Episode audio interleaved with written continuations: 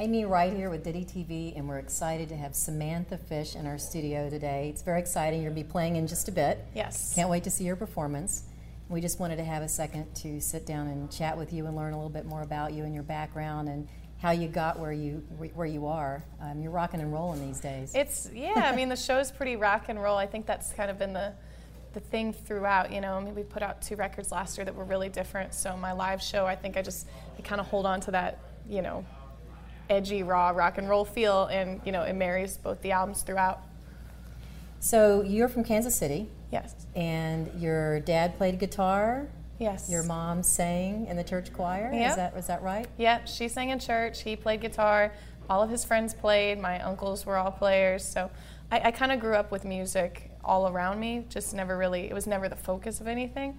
Um, my sister started playing when she was a kid, and then I did too. We just sort of took it up and and ran with it. So what was your first instrument? Uh, the drums. Thirteen. Okay, was- now why were you drawn to the drums? Because it's it's be like the most there. physical instrument. I think a lot fun, of kids, right? I see a lot of kids at the show now, like anytime you see a real young kid in the audience, I think they're always drawn to the drummer first because it's the most physical instrument and it makes the most, you know, noise and it's, it's really, I mean, it's fun. It's the drums. So I started there and then a couple years later I picked up a guitar. There are probably a lot of people that would say everyone should learn to play the drums for a little bit to learn rhythm, right? Yeah, I can honestly say it was the best thing I, I could have ever done for myself because I had that ingrained sense of rhythm.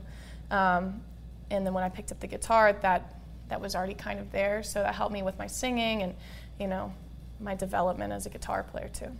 So what drew you to the blues?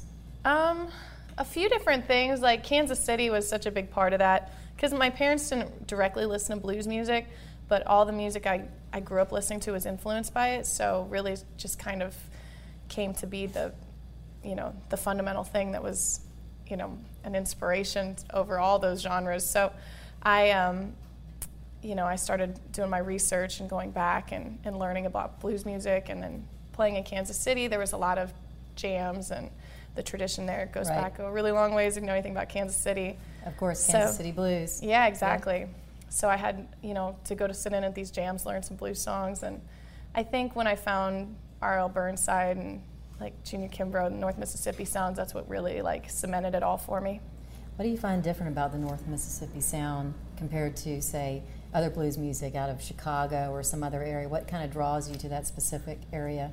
I mean, it's so different because, you know, a lot of times, um, you know, there, there won't even be chord changes. And so to me, that was kind of outside the box for blues anyway. The, the chord changes were different, and um, there's a raw edginess to it. I think it kind of married my rock and roll, you know, upbringing to the blues because it's so raw and like there's a punk aspect to it, and and and a danceability, and it's focused around the drums. So I mean, a lot of things really pulled me into North Mississippi sounds, and um, you know, I, I just kind of I love the guitar tones, and yeah. And you would consider yourself contemporary blues, right? Blues artists or rock and roll, or what, how would you describe your It's- your music? It's hard to describe like the genre anymore because we get tied up with that a lot, um, especially when we put out a new record. And the one before, the Belle of the West record, which is Americana one, was like a soul rock and roll record. So Chills and Fever? yeah, chills and fever. So it was like bringing the blues. Um, blues was being the word that kind of married everything together. Um, I mean, I'm not a purist or uh, traditional blues artist, but there's always going to be this blues element to what I do. I think that's just because it's my, it's it's kind of how I came up. It's how It's I learned how to play guitar. It's those are my heroes. So I mean, there's there's always going to be this element to it that's going to be you know blues. So I mean, whatever they want to call it after that, it's you know, it's just that's what they that's what they do. And your most recent album, Belle of the West, Yeah, and you recorded that actually at the Zebra Ranch I did. with Luther Dickinson. Yeah, with Luther Dickinson and uh, Jimbo Mathus, Lightning Malcolm, Lillie Mae, the fiddle player, um, TK Jackson from uh, she's from Memphis. Um, yeah, Sharde Thomas and just you know Amy LaVere, the upright bass player. A lot of really great Memphis, um, Tennessee area, Mississippi area musicians came and recorded on that album.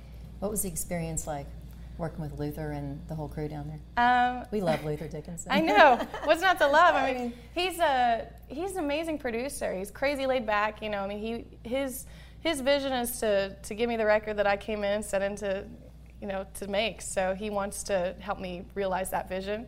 Um, I mean, it's laid back because we're in Mississippi, and, and, and really it was um, I, I, the, the, the thought process behind this album was that it was going to be an acoustic record.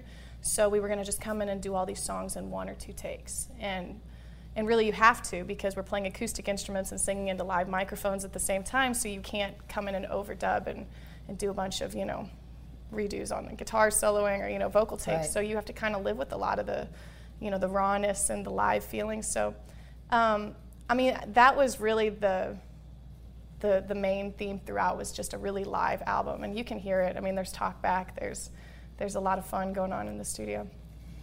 So, how would you describe the uh, what were the songs about on the album?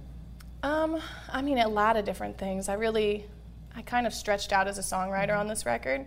Um, you know, American Dreams, kind of a political song, you know, and then Blood in the Water and Daughters, I wrote about family. Need You More is about life on the road and missing your significant other. And um, Cowtown, I wrote about.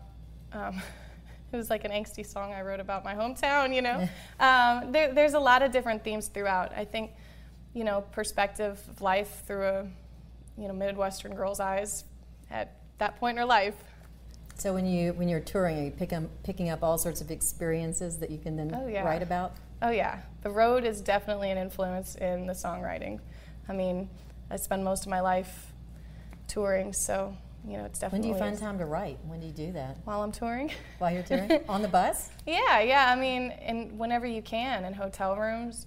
Um, you know, when I get a little bit of time off, I'm in New Orleans now, so I came down there and to, to feel the, the vibe and inspiration from that town, and and uh, it's great for songwriting another great musical town. Yeah, yeah. And you're playing Jazz Fest this year. I am. Yeah, I'm really excited. Very exciting. Time. Yeah. And um, there's all sorts of um, accolades coming your way. I know that your previous album was in the top 10 on the Billboard Blues yeah. um, chart. And um, the new album I, it, is phenomenal. So thank you. We're really looking forward to hearing you in just a little while. Thank you. And I just wanted to thank you for stopping by. My pleasure. We wish you the best. Thank you. And you'll have to come back. We'd love to. It's NFL draft season, and that means it's time to start thinking about fantasy football. FantasyPoints.com features industry leading experts and prognosticators using proprietary hand charted data to help you score more fantasy points. FantasyPoints.com is the place to go for whatever kind of fantasy football you play. Whether you play fantasy football, daily fantasy sports, or do a little bit of everything, Fantasy Points has the meticulously researched content to guide you to victory. And why wait for the fall? Fantasy Points also covers the new spring football league, the UFL. Join the guru, John Hansen, Scott Barrett, Joe Dolan, and other massive names in the fantasy football universe with an exclusive offer. Use code Pantheon for 15% off any fantasy points package, including the all in package, with access to every article, tool, and data nugget that Fantasy Points has to offer. That's fantasypoints.com and code Pantheon for 15% off at Fantasy Points. Fantasypoints.com. Code Pantheon. Score more fantasy points.